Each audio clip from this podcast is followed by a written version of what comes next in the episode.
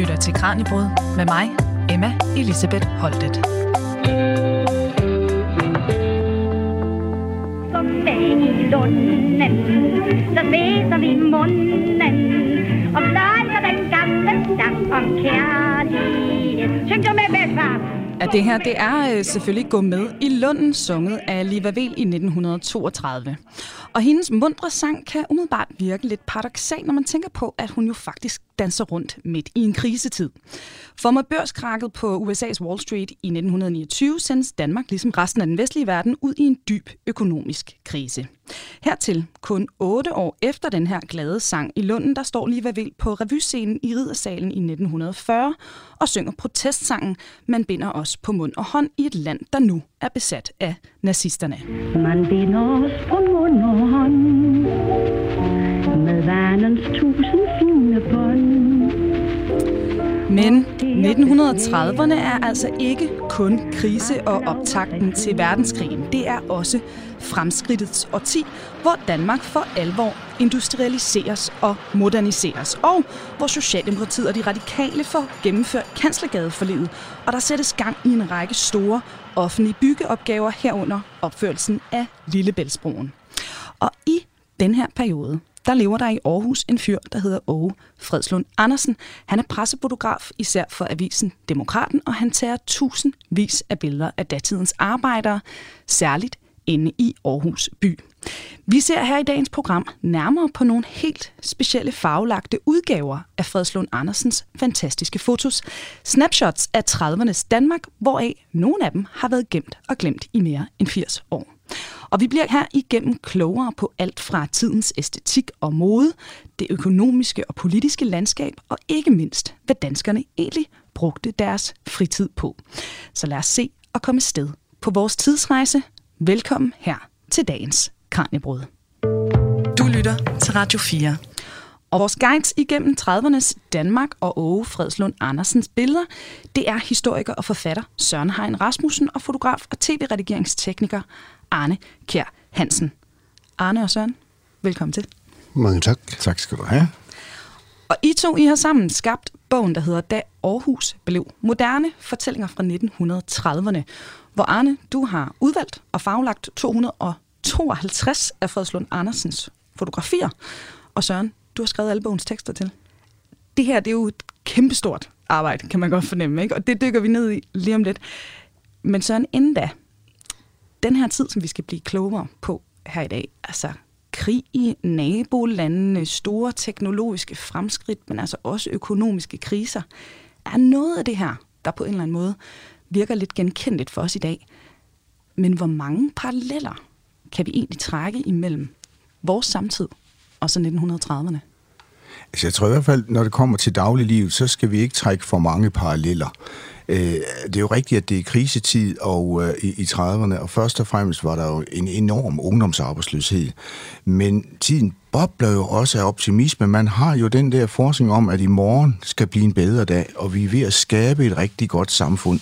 Og især i de store byer i Danmark, hvor, hvor at arbejdervæsen har sat sig til rette, har man den der vision om, at nu skal alle de der brede arbejdende lag, nu skal de dele med have det godt. Mm. Og det er jo, hvad der også altså, kommer til at, at, at, at gennemsyre den øh, ånd, som de øh, virker i. Altså, mit indtryk er i hvert fald efter at have set så nøje på O. Fredslund Andersens billeder, at der jo var en fantastisk optimisme. Mm. Så optimisme på trods af, af krisetid, det dykker vi mere ned i her i løbet af, af programmet. Nu nævnte jeg ham jo lige kort her indledningsvis, men, øh, men lad os lige introducere dagens hovedperson ordentligt. Hvem er Åge Fredslund Andersen, og hvad har han betydet for det danske pressefoto? Øh, Åge Fredslund Andersen er, øh, han er født i 1904, og han er født på Viborg-egnen, øh, lidt uden for Viborg. Hans far var majorist, og kommer senere i sin store barndom til øh, Hinderup. Og så forsvinder han sådan set ud i en hel masse øh, underlige eventyr. Han er på verdensomrejse, der bliver afbrudt, og han er på en tur ned og, og interviewe Mussolini af en eller anden grund, som ingen forstår. han kommer i, øh, i øh, lære hos en kunstmaler i København, og så nedsætter han sig i København omkring 1930 som øh, pressefotograf, og kommer af årsager, som i hvert fald jeg ikke har kunnet blive klog på noget sted. Pludselig dumpende til Aarhus i 1932 og giver den som frilangsfotograf for Aarhus Amtstidene, altså det var en, en lokal venstreavis, mm. der øh, hørte til ude i Viby, og for øh, Socialdemokraternes øh, lokale avis Demokraten. Og der, der kommer han til at virke især for øh, Demokraten helt frem til 1940, hvor han så opgiver fotografiet, i hvert fald i store træk, og nedsætter sig som kunstmaler i stedet for. Øh, og, og det var han så frem til sin død i 1976. Altså han tog ikke ret mange billeder om overhovedet nogen efter 1940. Mm. Øh, øh, det er sådan den korte historie, ikke? Men på de der år, altså fra 1932 til 40, øh, han har jo mindst taget 15.000 billeder i mm. Aarhus. Og det, der til synligheden har interesseret ham mest, det er at tage billeder af gadeliv, af arbejdsliv. De er tit opstillet, kan vi godt se. Og som regel er de faktisk opstillet. Mm. Altså, han er, han, er, han er dygtig til at komponere et billede, så alle står på den rigtige måde. Du kan se, når de slår med deres hammer og gør ved. Men det, der er lidt sjovt, ikke, det er jo, at det er en mand, som altså næsten for første gang beskæftiger sig mere med, hvad laver helt almindelige mennesker egentlig i dagligdagen, mm. i stedet for at fotografere Øh, konger, der klipper snore over, eller fotograferer tomme bygningsværker uden mennesker, jamen så vælter det med mennesker i de her billeder, og de er i gang alle sammen. Og der altså, altså hans, hans, hans indledning, hans, hans store indledende øh, øh, øh, øh, opgave til sin karriere var en lang billedserie til Demokraten, der hed Arbejdets Mænd og Kvinder, hvor han simpelthen tager øh, fag for fag og skal dokumentere, hvordan har de her det. Mm. Og der kan man se i de der tekster, der følger med i Demokraten, at det er altid sådan noget med, at de arbejder på en bedre fremtid. De slår søm i, så vi alle sammen får det bedre. Og det er det, der sådan set, synes jeg, kendetegner hans billeder. Man bliver faktisk rigtig glad af at se dem. Arne, du fandt jo fotografierne. Ja. Hvordan faldt du over Fred Lund Andersens samling? Jeg lavede for en 3-4 år siden lavede jeg en anden bog, der Det gamle Aarhus i forår. Og der var så en af fotograferne, som skilte sig rigtig meget ud. Og det var Fred Lund Andersen. Mm. Derfor begyndte jeg at kigge efter hans øh, billeder og se, om der var andre, og det viste sig så, at der er jo i hundredvis. Så øh, der var kommet et godt stykke ind i den der proces.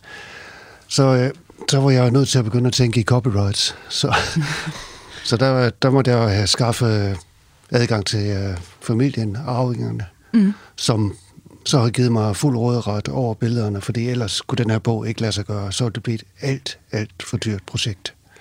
De her billeder, hvorfor er de, havde jeg nær sagt, blevet bevaret? Altså, hvor har de været gemt henne?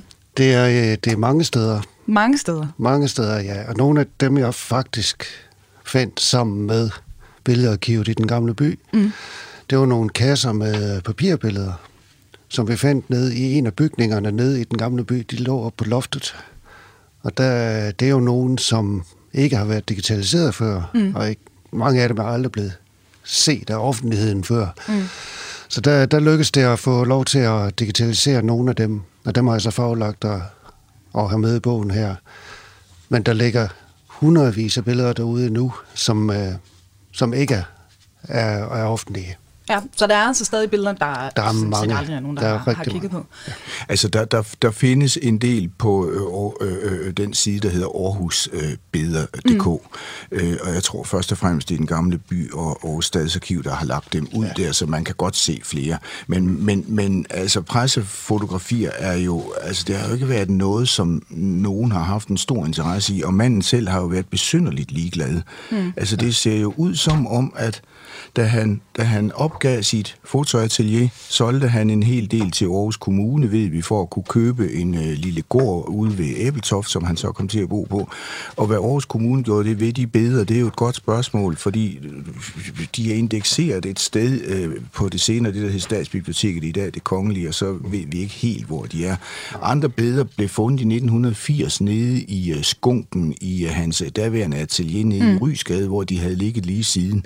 Så det er sådan lidt en, en, en, en trist de, historie, ikke? Altså, jo, han de, har ikke selv taget sig af sine billeder. Nogen, nogen har han ladet ligge ude i, uh, sin, ja. i et eller andet udhus ude på mm. sin gård. De er gået til. Andre har ikke rigtig taget sig af dem. Men, men, men i 80'erne udkom der faktisk et par bøger, der tog afsæt i nogle af hans billeder. Mm. Ja. Så, så nogle af os har været rimelig øh, kendte, og så er der altså en, en kæmpe andel af de her fotografier, der, kæmpe, der bare har været glemt og ja, gemt. Og jeg forsøgte at få i originalversion, fordi dem der, de fandt i 80, mm. de uh, skulle jo ligge på et af statens arkiver. men øh, man kan ikke finde originalerne. Ah. Men heldigvis var der nogle kontaktkopier på papir. Mm. Det er så ikke helt samme kvalitet, men øh, det må vi leve med. Ja.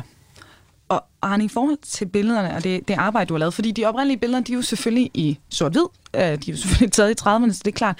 Men dem, I har i bogen, de er jo farvelagte, og det er jo noget, du har siddet og arbejdet med. Og det er jo lidt som om, at det hele det bliver ret meget mere levende, for at sige det øh, mildt, ikke? når det bliver, bliver farvelagt. Det bliver meget nært på en eller anden måde. Altså, det ligner noget, man, man kender lige pludselig.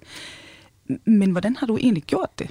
Altså, øh, det pudsige ved et sort-hvidt billede er, at hvis du kigger på sådan et, så kan du faktisk se, hvad farverne er. Ja. Alle os, der er gamle nok til at set uh, sort-hvid tv, vi kan mange gange se, hvad farver en gråzone dækker over. Og derfor, når jeg kigger på et uh, billede i dag, så kan jeg stort set med det samme se, hvad er det for en farve, der ligger bagved. Og det er meget tæt på. Så det her, det, det er ikke gætværk. Du kan simpelthen ikke, på grund af gråtonerne, altså skalaen, ja. øh, så kan du simpelthen se... Langt hen ad vejen, langt hen ad vejen er det ikke gætværk. Nej. Det, der kan være et problem, det er jo de der gamle billeder. Hvis ikke de er fixeret godt nok, så får de en naturlig gråtone over det hele. Og så kan det være svært at aflæse den helt præcise farve. Ja. Men øh, så, har, altså, så må man kigge øh, på Google og se, hvordan så tøj ud dengang, og det ene og det andet, og så, så, find, så bliver det så tæt på, som det kan være. Ja. Men det, det, er vel heller ikke det kan ikke være 100 procent. Det er vel ikke helt ved siden af, hvordan det har været at tage farvefotos igennem tiden, fordi øh, altså, altså det, det enkelte kamera og den enkelte film har vel også betydet noget for, hvordan farven lader sig.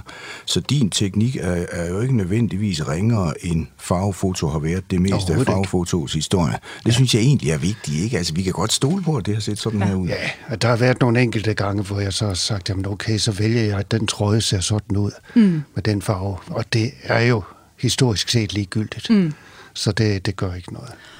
Og nu står jeg, jeg har lige øh, slået op på et billede her, øh, af en meget smart fyr på en... Øh, er det en motorcykel, eller er det en scooter, han kører på? Det er er til sådan noget. en rigtig smart motorcykel. Det er en Det motorcykel. er tidens dyreste model. Ja. Fedt. Men Søren, jeg vil også gerne lige høre, altså en ting er jo, hvad vi ser på billedet, men hvordan har I fundet ud af, hvad det egentlig er? Altså hvilken gade, der er tale om, og måske endda også hvilket husnummer. Nu står der jo her meget specifikt, det er ikke Frederiks Allé 42. Ja. Hvordan det? Mange af billederne, jeg vil næsten sige, de fleste af billederne har haft øh, et notat øh, vedhæftet sig, hvor der står, hvor de er taget henne. Mm. Og jeg tror, at de notater er lavet efter 1980 og lavet i den gamle by. Men, men nogle gange passer de bare ikke, altså, fordi det har jo været et skøn også. Mm. Og lige præcis, når du nævner det her billede, hvor jeg siger Frederiks Allé 42, så er jeg aldeles sikker. Øh, det står, at det er i... Øh, i øh, Guldsmedgade, det her taget, det er notatet dertil. Mm. Men jeg sad og drak kaffe inde på Emmery og kiggede ud af vinduet og tænkte, det passer sgu ikke. Altså den, by, øh, den forretning derovre, kebabforretningen mm. over for øh, øh, Emmery i øh, Guldsmedgade i Aarhus, den har bare ikke det rigtige vinduesparti. Og så gik jeg ind på Google Maps og gik rundt i byen, indtil jeg fandt et sted, der øh, matchede. Mm. Og det var Frederiks Allé 42, og så gik jeg ind i en gammel kraks bagefter. Jeg skulle være begyndt i kraks, men jeg var for dum. Øh, jeg tog kraks bagefter, og så står der ganske rigtigt Valde Rosenlund motorcykler Frederiks Allé 42. Og, og det gælder for en række af billederne, at, at man er altså nødt til at gå ud enten i kraks eller i nogle af de der forskellige reklamemagasiner, som øh, lå, eller mm. simpelthen øh, øh, øh, gå rundt ind på Google Maps og finde stederne. Og det kan man altså i rigtig mange situationer. Der er jo meget, der er helt væk, mm. men der er også mange steder, hvor du kan finde det på den måde. Det er helt vildt. Så det er altså virkelig et omfattende arbejde, der har ligget i det her, og især også jo selvfølgelig med at finde alle billederne, Arne. Nu ser jeg også lige angående det her Ja. billede her. Det er jo så i bund og grund det eneste billede i hele bogen, som Fredslund ikke har taget. Fordi det er Fredslund, der er på billedet. Du lytter til Radio 4. Og det her, det er vel også lidt et eksempel. Nu kan lytterne jo ikke øh, se, så nu beskriver det bare. Det er så Fredslund Andersen selv, der så sidder på den her motorcykel med sådan sin arbejdstaske og øh, kigger jo ind i kameraet. Og det er jo vel et eksempel på det her med, at de er altså opstillet, de her øh, billeder. Så han har så iscenesat sig selv i den her situation. Altså, det er jo et typisk pressefotograf-trick, mm. at folk de kigger i kameraet Ja, på en eller anden måde. Ikke? Fordi der skal gerne være kontakt til, øh, til læseren. ja. Så det, er- det, det er ganske almindeligt trick at ja. bruge. Så altså få af billederne ser man jo i bogen, vi kommer ind på nogle af dem senere, der er det sådan de her mere øh, kaotiske øh, billeder af en gade eller et eller andet, hvor der er der jo selvfølgelig ikke tale om, at det er, det er opstillet. Men ellers så har det simpelthen været en, en, en helt almindelig ting at de sådan er. Jamen, det er det jo også i det- dag, ikke? Altså, du vil jo tage det bedst mulige billede, så, Ja. så, så dit offer, så at sige, bliver jo instrueret i at vende sig på en bestemt måde, så vi kan se, altså hver gang jeg har lavet en bog, så skal jeg stå med den i armene foran mm. mig, og så skal det se ud, som om jeg tilfældigvis står på en gade med en bog i armene. Og, og det tager øh, øh, fotografen for Aarhus Stifttidende så et billede, og så kommer det i Aarhus Stifttidende, eller hvor det nu er henne. Altså, sådan gør man bare. Mm.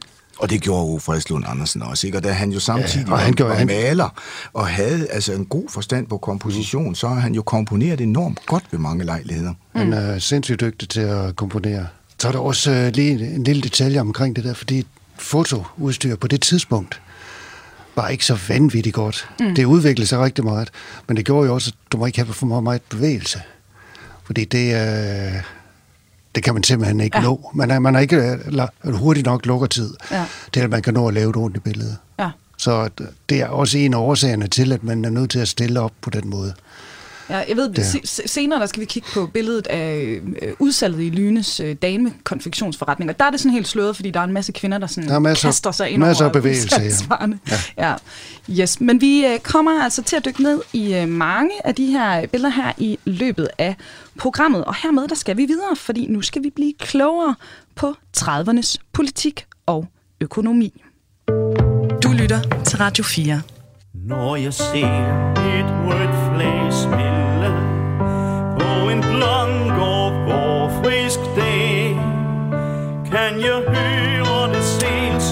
Det her er arbejderdigter Oscar Hansens, når jeg ser et rødt flag smelle. Og udgaven her, den er sunget af Michael Kaster. For 1930'erne, som vi altså bliver klogere på i dagens Kranjebrud, ja, det er Socialdemokraternes årti. Og nu zoomer vi ind på de her røde regeringsår og hvad de betyder for den danske stat og for danskernes velfærd og velstand. Og med i studiet i dag, der har vi historiker og forfatter Søren Hein Rasmussen og fotograf og tv-redigeringstekniker Arne Kær Hansen. De har nemlig netop udgivet en bog med faglagte fotos af pressefotograf Åge Fredslund Andersen, hvis billeder giver os et helt unikt kig ind i danskernes, men særligt byens arbejderes hverdag i 1930'erne. Og vi starter netop her, nemlig i Åge Fredslund Andersens billeder, fordi i skriver jo bogen, og vi har også lige været inde på det i, i starten af programmet, at Fredslund er optimist, og at det kan man simpelthen se i, i de her fotos. Men øh, er det fordi det her det er bestilt arbejde, eller endda sådan socialdemokratisk propaganda, eller er der også sådan den her høje grad faktisk af optimisme i den danske befolkning i det her årti? Der er i hvert fald en høj grad af optimisme i øh, øh, Aarhus, for så vidt som vi øh, øh, kan stole på, hvad der skrives i aviserne mm. øh, på det her tidspunkt. Og det er jo ikke kun øh, i arbejderbevægelsen. Altså, altså erhvervslivet i Aarhus buller jo så at sige fremad. Der er jo et små erhvervsliv, der klarer sig ret ringe. Altså der kommer jo en masse grønthandlere og, og andet, fordi folk er arbejdsløse. Mm. Men det store erhvervsliv, som øh, øh, importerer korn og foderstoffer og andet af den slags, øh, det store erhvervsliv som Frix, der leverer øh, lokomotiver til øh, Danmark og Sverige og en række andre lande i verden, er jo kæmpe arbejdspladser, og de ekspanderer i løbet af 30'erne, og man er meget bevidst om, at man ekspanderer, og man har den der idé om, at vi skal være de største. Mm. Altså, det siges adskillige gange, vi skal være større end dem i København. Det er sådan ligesom altså, lillebror-komplekset, der bliver luftet her. Ikke? Ja. Så, så jeg tror, at, at vi kan roligt sige, at byen er præget af en, jeg vil sige, en hektisk optimisme. Mm. Men byen er jo en arbejderby, altså øh, arbejdervæsen er sindssygt stor i Aarhus. Øh, øh, det er jo noget med 80 procent af hele befolkningen, som, som øh, enten var arbejdere eller var, arbejde, altså var, var en del af arbejdernes familier. Og, og det, det, det er jo stort. Det, det, mm. det, det afspejler sig jo også i øh, byrådet. Der sidder 16 socialdemokrater og noget med fem konservative, så sidder der ikke flere i byrådet igennem 30'erne. Mm. Og der kommer vist en enkelt kommunist til på et tidspunkt, der snupper en socialdemokratisk stemme, men det ændrer jo ikke ved det der arbejderforhold. Altså det, det, det, jeg tror, at det er en by, som er sikker på, at vi er på vej frem i at finde vores ledende plads i verden. Ja. Og de Jeg går tror ikke i de- små sko. Jeg tror også, de havde en, øh, en idé med at få det til at se positivt ud, at det var en socialdemokratisk by. Mm. Der, der, var ikke, øh, der var ikke nogen grund til at vise, at der var noget, der ikke gik godt. Nej, altså Ja, de det- viser jo for eksempel ikke meget, altså Åge Fredslund er jo ikke ude og vise billeder af det værste slum og se de Nej, her øh, præcis. stakkels øh, øh, øh, forarmede børn i ingen tøj, og, og, og han viser jo, når han øh, nærmer sig sådan noget, så viser han jo børn, der leger og er glade. Mm. Altså børn er glade på hans billeder, voksne er optimistiske og egentlig fuld af smil. Tjenestepigen, der bor på sit loftkammer, hun sidder jo og har det faktisk rigtig mm. godt. Hun holder pause mm. og sidder og læser ugebladet Tempo. Og vi ved jo, tjenestepiger havde det helvede til. Altså, men, der- men, men, men de, de, de, de jubler bare alle sammen, ikke? Ja, der er et enkelt billede, som faktisk er det eneste, jeg har fundet, for det virkelig lyser ud, at der, at der også var fattigdom. Mm. Af en ældre dame, der ligger på knæ og samler øh, overskudskorn op på havnen for at få mad den Ja, aften. ja.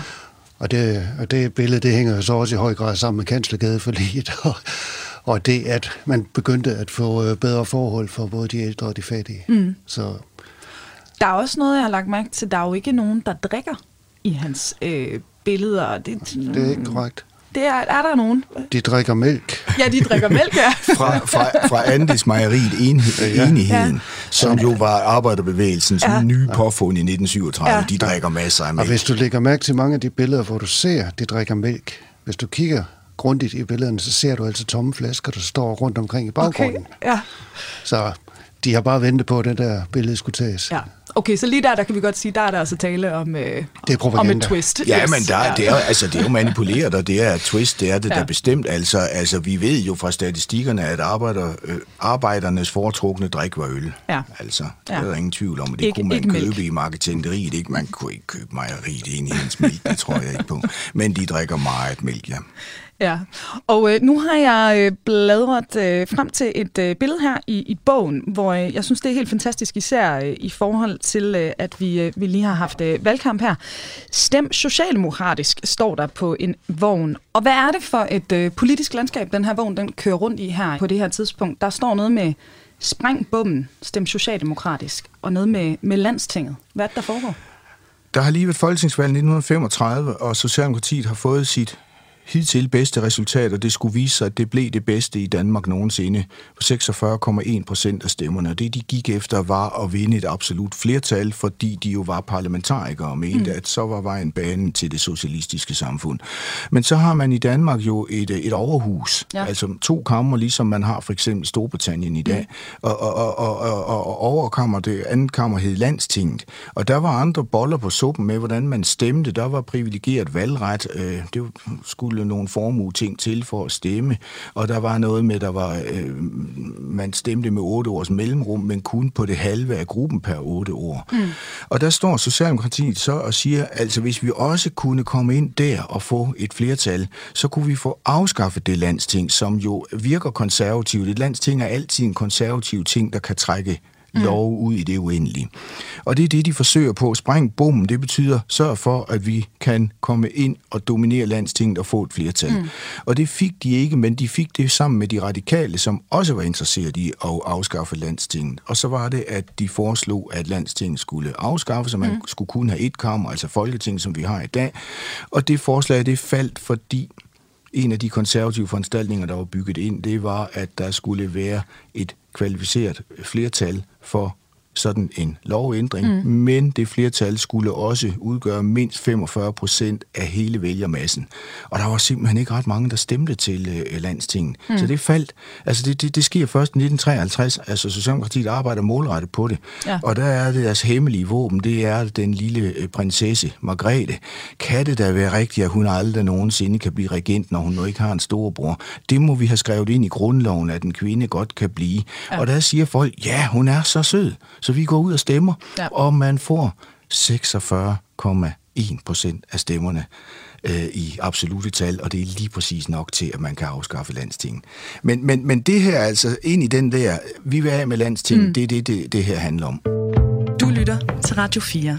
Det er jo øh, Socialdemokraterne og de radikale, der sidder ved roret i de her 10 år, altså faktisk gennem hele perioden i, i 30'erne, der har vi, øh, der har vi altså Stavning ved, ved spidsen af det hele. Hvad betyder det her for Danmark? Altså, hvordan udvikler erhvervene og også de her tilhørende sociale grupper sig i løbet af 1930'erne? Jamen altså, altså Socialdemokratiet, øh, det som Socialdemokraterne i Danmark kigger øh, hen imod først og fremmest, det er Sverige, mm. hvor at svensk, øh, det svenske Socialdemokrati faktisk får et, et absolut flertal, altså får mere end 50 procent, og forsøger at skabe det, de kalder folkehjemmet. Og det er jo lidt sværere i Danmark, fordi man, man må bero sig på øh, radikale stemmer, øh, som jo har nogle andre af gode grunde, nogle andre øh, præferencer. Men man ønsker jo at opbygge et, et, et samfund, der er mere lige, end man øh, kender det, altså økonomisk og socialt lige, og man bruger en masse krudt på for eksempel at bygge øh, øh, øh, arbejderboliger, som har indlagt vand, mm. som har øh, trækker slip på bagtrappen, som øh, kan få fjernvarme, sådan at, øh, at, øh, at man bliver øh, fri af at skulle, skulle øh, fyre med, med koks og, og brændsel af, af forskellige slags, som øh, øh, altså på den måde bliver moderne boliger, og som bliver så luksuriøse, at de får to rum til en arbejderfamilie, der kan være på fem eller mm. seks mennesker. Ikke? Mm. Altså, og, og det slår jo igen, altså det slår jo igen i de større byer, og, og, og i, altså for vores vedkommende er det jo Aarhus, vi dokumenterer, der kan vi jo se, hvordan mm. der dukker store nye kvarterer op. Man bygger jo mellem 35 og 40 bygger man 7.000 nye arbejderboliger i øh, Aarhus, og det er jo vanvittigt mange. Ja. Ja, det er virkelig en præstation at gøre, ikke? Og, og det er jo efter datidens forhold sunde boliger mm. med luft imellem øh, øh, øh bag ved karriererne, mm. med legepladser til børnene osv. osv. osv. Altså, ja. Øh, det, det er virkelig nyt. Så det her ja. med optimismen, altså man, man, man rykker sådan set også en masse folk, der har boet i slummen sådan set. Ja, i men bedre. folk, der har boet i slummen, rykker til noget bedre, men ja. samtidig sker det også det i 30'erne, at der er jo et enormt ryk ind fra land til by. Mm. Fordi øh, den teknologiske udvikling, den også øh, kommer til landet, at de får meget tærskere. Der skal ikke så mange folk på gårdene mere. Mm. Så for at få noget at leve af, så flytter man til byen, og der hvor industrien er ved at etablere sig. Du lytter til Radio 4. Og vi kan også se, nu har jeg slået op på et, øh, et billede her, hvor der står nogle mænd og øh, lægger fjernvarme, så vidt øh, jeg kan se. Øh, og det er i Valdemarsgade i 1935. Så de her store offentlige byggerier, de sørger vel både på den ene side for, at man får nogle bedre forhold i, i boligerne, men det giver vel også arbejdspladser netop til folk, der er arbejdsløse, eller kommer fra, fra landet til byen, ikke? Det, det har altså jo, det gør det naturligvis, ja. men, men det er jo ikke et økonomisk rationale, altså det, som, som går ud på, at hvis vi sætter offentlige anlægsarbejder i gang, så sker der en hel masse. Det er jo det, er jo, det, er jo det her keynesianistiske rationale, som man mm. i Danmark var meget skeptisk overfor, som man faktisk tog til sig i Sverige i 30'erne, men ikke i Danmark. Okay. Øh, øh, men inden for de rammer, som de har, økonomiske rammer, mm. jamen der forsøger de faktisk på at få øh, øh, skabt øh, bedre forhold. Og så viser det sig jo, at der er en, en, en, en beskæftigelseseffekt ved, at de gør de her ting også. Mm. Og det viser sig jo, at kommunekassen bliver ikke ringere af det. Mm. Men, men det er ikke en strategi, som de har. Hvis vi bare sætter offentlig anlægsarbejde i gang, så går alting godt. Nej. Nej, de brugte det lidt i forhold til den høje arbejdsløshed, der var på et tidspunkt. Der jo, var, men det er støtteordninger. Det var støtteordninger, men det er det holdt jo folk i gang, at man fik en uh, lille indkomst. Ja, men, men, men der er rationalet, at vi skal holde de unge i gang, sådan at de ikke forfalder til at stå ved gadehjørnerne. Det, ja. det der gadehjørne, det var åbenbart meget farligt. Der var en lille smule opdragelse i det også. Ja, det er der. Altså man mener, at hvis de arbejder rigtig længe, så forfalder de ikke til grimme ting, som de ikke skal gøre. Og så skal de have en minimal øh, løn for det, de kan føre det ikke undslå sig. Men der er det jo også interessant at se, at det øh, øh, bystyret i Aarhus, altså det socialdemokratiske bystyre, er jo med på, at man for eksempel bruger øh, øh, ungdomsarbejdsløse mm. til at grave ud til cykelbanen, som man så som en sund arbejderting, og øh, til at øh, forbedre stadion. Men da man kommer ud på øh, vedløbsbanen, som øh, var en privat institution, og som var øh, velstående, så vil de ikke være med. Og mm. der var kamp mellem øh, Aarhus Kommune og øh, vedløbsbanen, og i sidste ende måtte staten gå ind og sige, at I skal skulle levere ungdomsarbejdsløse også til deres øh, forbedringer. Det ville de ikke. Nej. Og de unge, dem skal vi faktisk dykke meget mere ned i, i lige om lidt. Inden da, så vil jeg gerne blive lidt ved det her med, øh, med udviklingen også af, af erhvervene og, og teknologien. Fordi nu har jeg lige slået op her på en side, hvor vi ser, nu står der en mand, der slår med, øh, med håndkraft med en, øh, en læ, og så er der hestevogne. Og så bladrer vi bare en side længere hen, så har vi lige pludselig sporarbejde og øh, ja, ja, kæmpe teknologi lige pludselig, der, der altså også vælter, vælter op på, på, på det her tidspunkt den her teknologiske øh, udvikling, vi ser jo også Ford-biler i sådan reklamevinduer og alt muligt. Altså det er virkelig nogle, nogle kontraster, der sker på det her tidspunkt. Hvor hurtigt går det egentlig i løbet af det her årti? Eller er det bare inde i byerne? Søren, hvad siger du til det?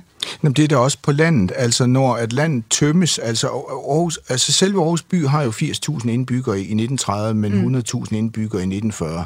Men rundt om Aarhus ligger der jo sådan en pølse af, af, af omegns kommuner, der faktisk vokser fra, øh, i tilsvarende fra noget med 24 til 36.000. Det vil sige, at der er tale om en 25 procents befolkningsstigning i det store oceanske område. Mm. Øh, og, og, og det, altså, altså, folk presses jo fra landet, fordi levevilkårene er bare ikke gode derude. Det skyldes krisen, men det skyldes jo også, at man får bedre øh, øh, øh redskaber i landbruget.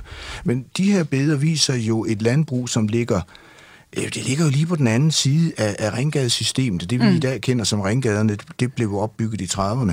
Og, og det er jo der Aarhus' grænser er. Mm. Øh, men der er jo ved at blive slået hul i de grænser, og det er jo derfor, de ligger... Det, der sker på det tidspunkt. Der. Billederne af mm. de her landbrug, hvor vi jo altså i høj grad ser øh, folk, der arbejder manuelt og med heste, mm. ja, det afløses jo i den her periode af eksempelvis sporarbejde ude i Åbyhøj, hvor friksfabrikkerne ekspanderer helt vildt, og hvor at man er nødt til at øh, få øh, lagt moderne industrielle øh, øh, øh samfærdselsårer mm. øh, øh, ind. Og Åbyhøj vokser jo sammen, det får jo et arbejderkvarter på 900 mennesker, som øh, skal arbejde nede på Friks i den her periode. Mm. Så altså, det, det går lynende hurtigt, det går også hurtigt i landbruget, mm. men det er jo klart, altså, altså byerne er jo sted, så at sige, hvor Jamen, det er der, det, det, er der, det sker, det er der, ja. det sker, men en mm. rigtig stor del af arbejdskraften, som de har brug for, den kommer fra landet. Ja. Fordi der, hvor man før havde 5, 6, 7 mænd på en gård, mm. skal man kun bruge to. Ja. Mm. Og så bliver altså et overskud, ja. der skal have noget andet at lave. Ja. De flytter til byen ja. og ind i industrien. Nu skal vi videre, fordi det er blevet tid til at zoome ind på øh, fritiden og øh, de unge i 30'ernes Danmark. Og øh, vi starter lige med at se nærmere på, hvordan du skulle gå klædt, hvis du ville være med på de aller nyeste tøjtrends. Du lytter til Radio 4.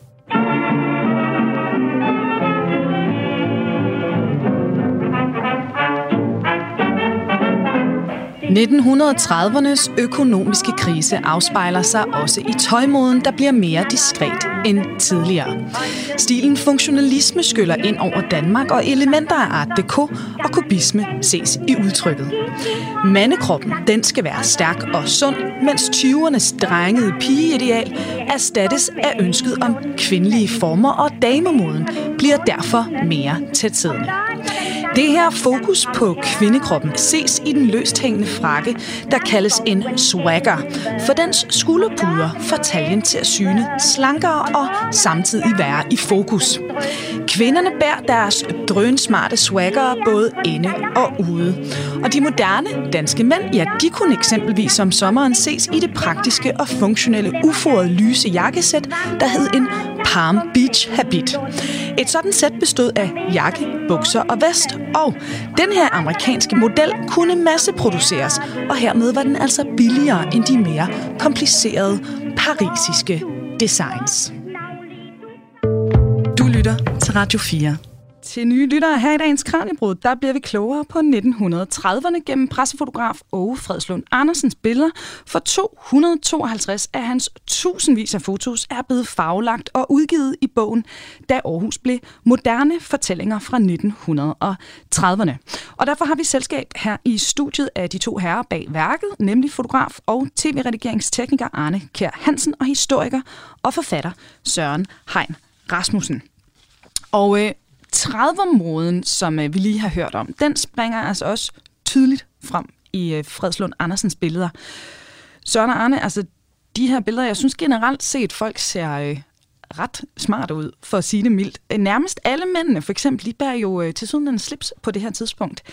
Er det fordi, de ligesom har vidst, nu kommer der en øh, fotograf forbi, så står vi i vores fineste pus, eller er det bare almindeligt, at man er så så velklædt med slips, også på arbejde og på fabrik og så videre, som vi også ser. Altså mit indtryk, det er, at nu, nu det her, det er fritidsbilleder. Ja. Og, men når folk havde fri og gik i byen, så klædte man sig pænt på, og man så hat på, mm. hvis man var det bedre borgerskab, kan man sige. Ja. Og sådan det man... tror jeg faktisk også, man gjorde. Altså, ja. altså det har jo været en, en arbejderklasse ting helt op i, til 1970'erne, at når du fik fri, så var du hjemme, og så vaskede du arbejdsstøvet af dig, og så tog du pænt tøj på. Du har faktisk gået i grimt tøj hele dagen. og, og det var jo noget af det, der var galt med alle de der unge hippier, hvad vi, vi de forstod jo ikke, man skulle se ordentligt ud. Så altså, altså når vi sammenligner med andre billeder, i hvert fald fra 30'erne, mm. men jeg vil altså sige også, at de efterfølgende mange årtier, jamen så var folk bare, øh, altså det de forstod ved velklædte mm. i øh, fritiden. Og det er for mænds vedkommende, altså, og og også meget unge mænd, det er også at have slips. Gerne have slips. Ja, ja, og vi ser jo også, altså der er jo også mange af billederne fra fabrikkerne, hvor de til synligheden har det på, på, på job, hvor de står og betjener tungt maskineri og sådan noget. Det virker jo næsten, næsten farligt. Ja, de at står der have med deres remdrev, så har de slips på. Ja. Ja. Satan. Nå. Men det har de det var altså før gjort. arbejdstilsynet. Ja, det var det helt klart. Det har de altså gjort. Ja, jamen, nu har jeg slået op på et andet billede her, og det er fra øh, Lyne, der er dame konfektionsbutik. Og det var det her slørede billede, vi talte om tidligere, fordi der er altså gang forretningen. Der står simpelthen damer og hiver trøjer og tørklæder og alt muligt andet, øh, der, der er på udsalg her. Det, det øh, er vel også i den her periode, vi ligesom får de masseproducerede beklædningsgenstande. Er det ikke det, Søren? Altså, hvor det her kommercielle tøjmarked sådan for alvor opstår? Jo, altså konfektion, altså, altså det, at du har færdig produceret øh, øh, tøj, beklæd, beklædningsstykker, mm.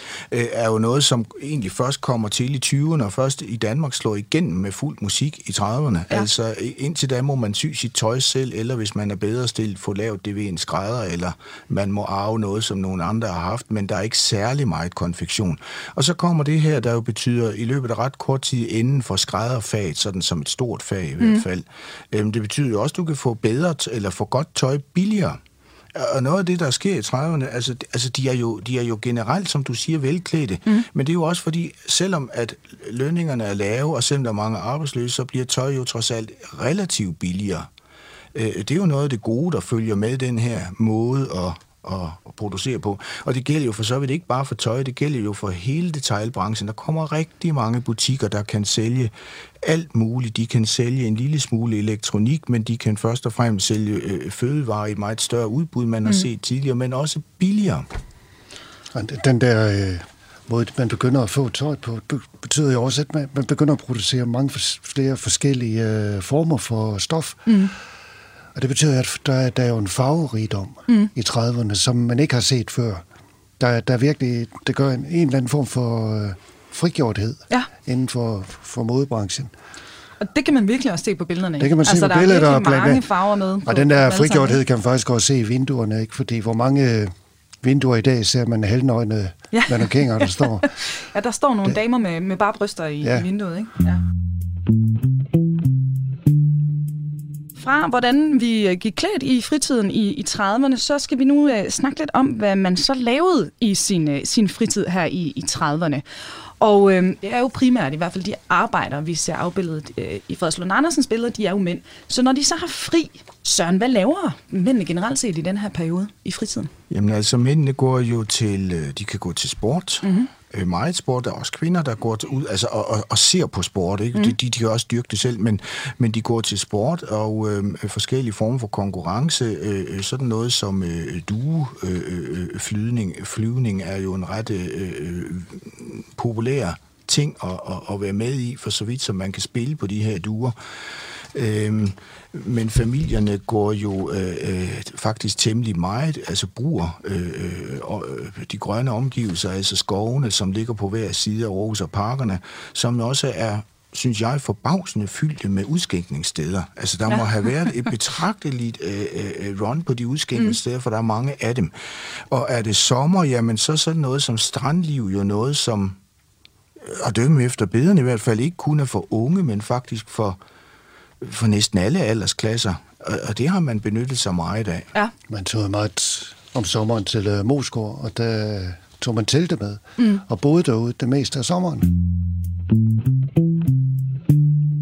Jeg bliver lige nødt til at spørge ind til det her med duerne, som, øh, som Søren han nævner, for der er der også et helt fantastisk billede i bogen. Og øh, Arne, der står en masse mænd omkring en øh, sådan lidt mindre kvadratisk bygning, hvor der sidder nogle duer inde i, og så står der totalisator. Ja, det Hvad er- er det?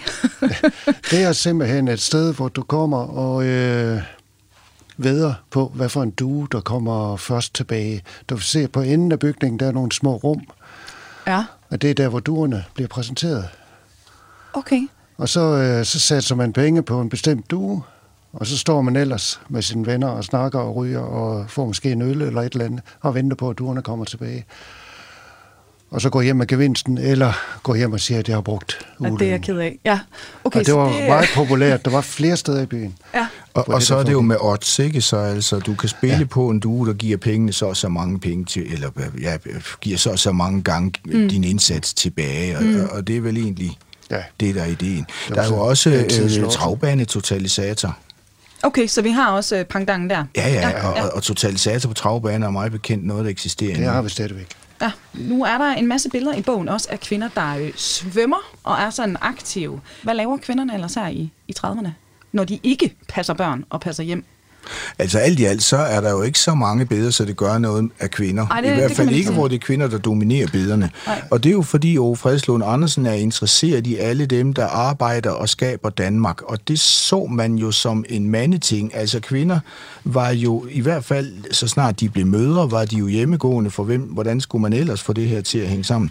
Og de, øh, øh, det, man producerede i hjemmet, var så at sige uden for enhver statistik. Altså, mm. det var ikke noget, der, der, der øh, i, i statistisk henseende bidrog til øh, øh, forbedring. Og derfor bliver de også usynlige. Mm. Der er, altså, Fredslund Andersen har meget bekendt ikke taget billeder af Og man skulle tro, husmødre, det har været simpelthen ryggraden, ikke? Altså, der er jo flere husmødre, end der var smede, eller husmødre, end der var havnearbejdere, eller hvad ved jeg. Og altså, hvordan de kunne økonomisere med tingene, og hvordan de kunne holde hjemmet, øh, øh, var jo helt afgørende. De findes faktisk ikke rigtigt. Og det er muligvis så... fordi, at uh, husmøder ikke er lønarbejdere. Ja, det er da derfor. Altså, og det, altså, det var det, han gik op i. ja, altså Fordi man kvinder, ser dem... Kvinderne har generelt været... Der, deres situationer har været lidt stillestående. De har ikke rigtig udviklet sig i de år. Det, Det ser- det, det er et spørgsmål, om, man, om de ikke har, fordi man gør jo så meget ud af at forbedre husmorens arbejde. Man har bare ikke set det som en væsentlig ting for samfundsøkonomien. Mm. Altså, og, og, og, og de bliver jo usynlige. Mm. Det vi ser, det er, at der, der er et foto af en tjenestepige, der sidder på et loft. Jeg tror, det er i uh, Mejlgade i Aarhus, hun sidder. Det ligner et sted, hvor jeg var nede som lærling i hvert fald. Øh, og øh, øh, vi ser øh, øh, kvinder, som passer børn. Der var jo lidt vuggestue øh, øh, øh, arbejde og en lille smule øh, børnehavearbejde, som blev udført af private, mm. og som måske alt i alt rummede, jeg vil sige, 50 øh, øh, øh, pladser, altså for en by med 100.000 mennesker. Ikke? Ja. Og, og det er jo, hvad der var, og det er først Men i det er 1940, typisk kvindefag. Ja, det er kvindefag. Øh, altså, altså det, er jo, det er jo den der passe-pleje-ting. Og det er jo sådan, man ser kvinder. Og så er der øh, billeder fra et Marta-kursus, som var sådan et kursus, hvor pigerne skulle lære at lave rationel madlavning. Man mm. talte jo meget om at være rationel, ikke? Mm. altså få det mest mulige ud af din steg. Mm. Øh, det er den slags piger laver. Og så er der fritiden. Ja. Og apropos, nu nævnte du så lige præcis øh, de her private børnehaver. Jeg har lige slået op på et billede, hvor vi så ser nogle af kvinderne, der så rent faktisk er, er på arbejde i den her private børnehave. Og børnene her, de er klædt ud til øh, en omgang fastelavn eller et eller andet øh, andet.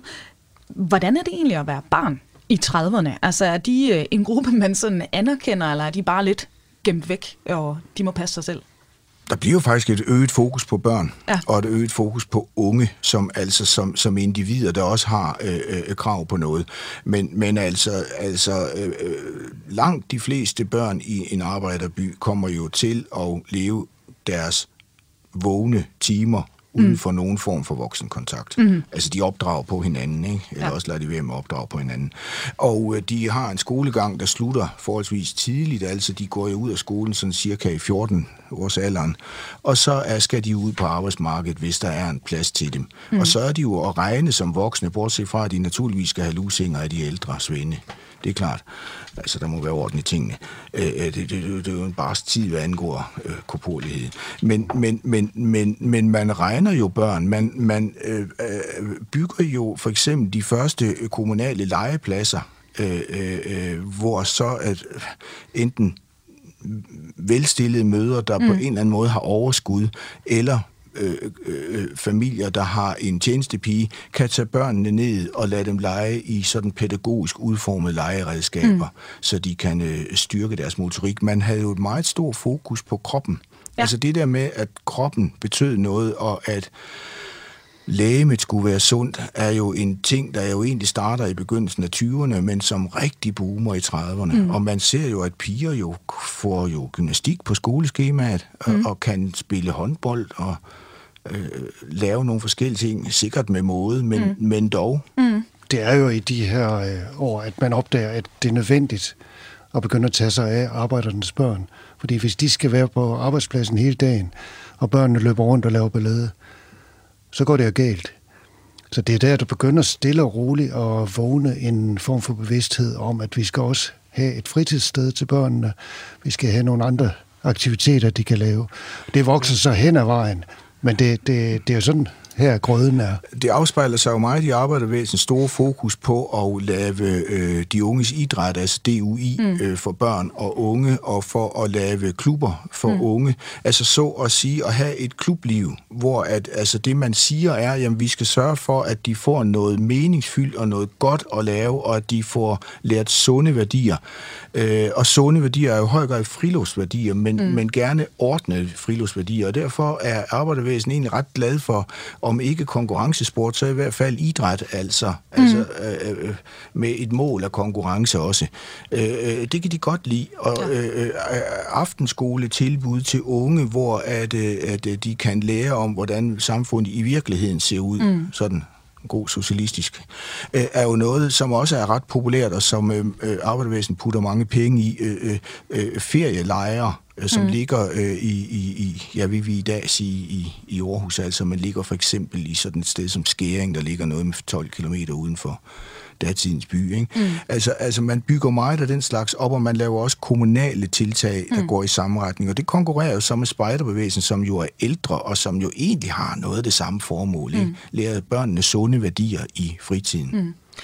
Og øh, vi nærmer os hastigt slutningen her på, på dagens program. For lige sådan at opsummere meget groft her til sidst, så vi, vi har så at gøre med et årti. Det kan godt være, det er et krisernes årti, men der er altså en optimisme i befolkningen. Vi ser en arbejderklasse, der får øh, bedre boliger i mange tilfælde. Der er altså et socialdemokrati og, og radikale, der ligesom sørger for, at der er noget mere velstand for den her øh, gruppe i, i befolkningen.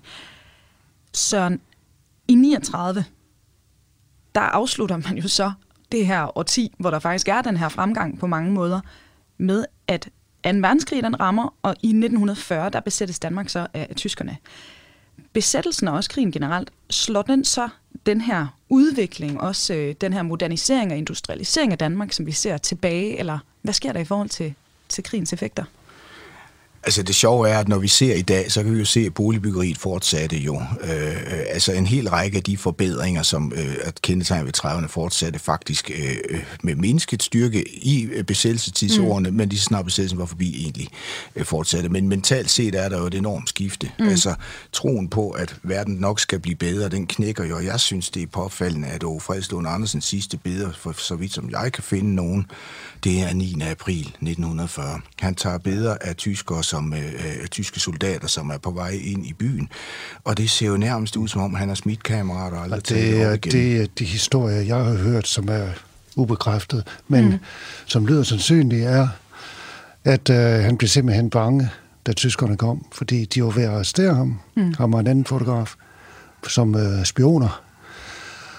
Og derfor stak han af og flyttede til øh, Æbeltoft okay. og, og blev der. Og derfor kom han så hurtigt fra byen, så de der billeder, der var gemt på hans øh, gamle atelier, de stadig var der her i 1980. Men besættelsestiden er jo heller ikke noget, der er i samklang med de her billeder. Det skulle jo være en anden Åge Fredslund Andersen, der skulle ud og tage billeder under besættelsestiden, med ja. mindre han skulle ja. give den som uh, en, en apologet for tyskere. Det sjove er, at han forsøgte så med at lave, lave flere billeder i 50'erne, men det blev aldrig det samme. Mm. Han er den der kontakt til folk, og mm. den måde at tage billeder på, den, den havde han åbenbart mistet, eller også var det ikke en del af tiden. Så der ligger altså stadig et eller andet lille mysterie i, hvad det er, der sker der i 40, hvor han så stopper fuldstændig med at, at tage de her billeder. Der er, no, der er nogle historier, der er nogle Ja. historier, men uh, de er ikke bekræftet. Om hvis I graver dem frem, så må I komme ind igen og fortælle videre om det.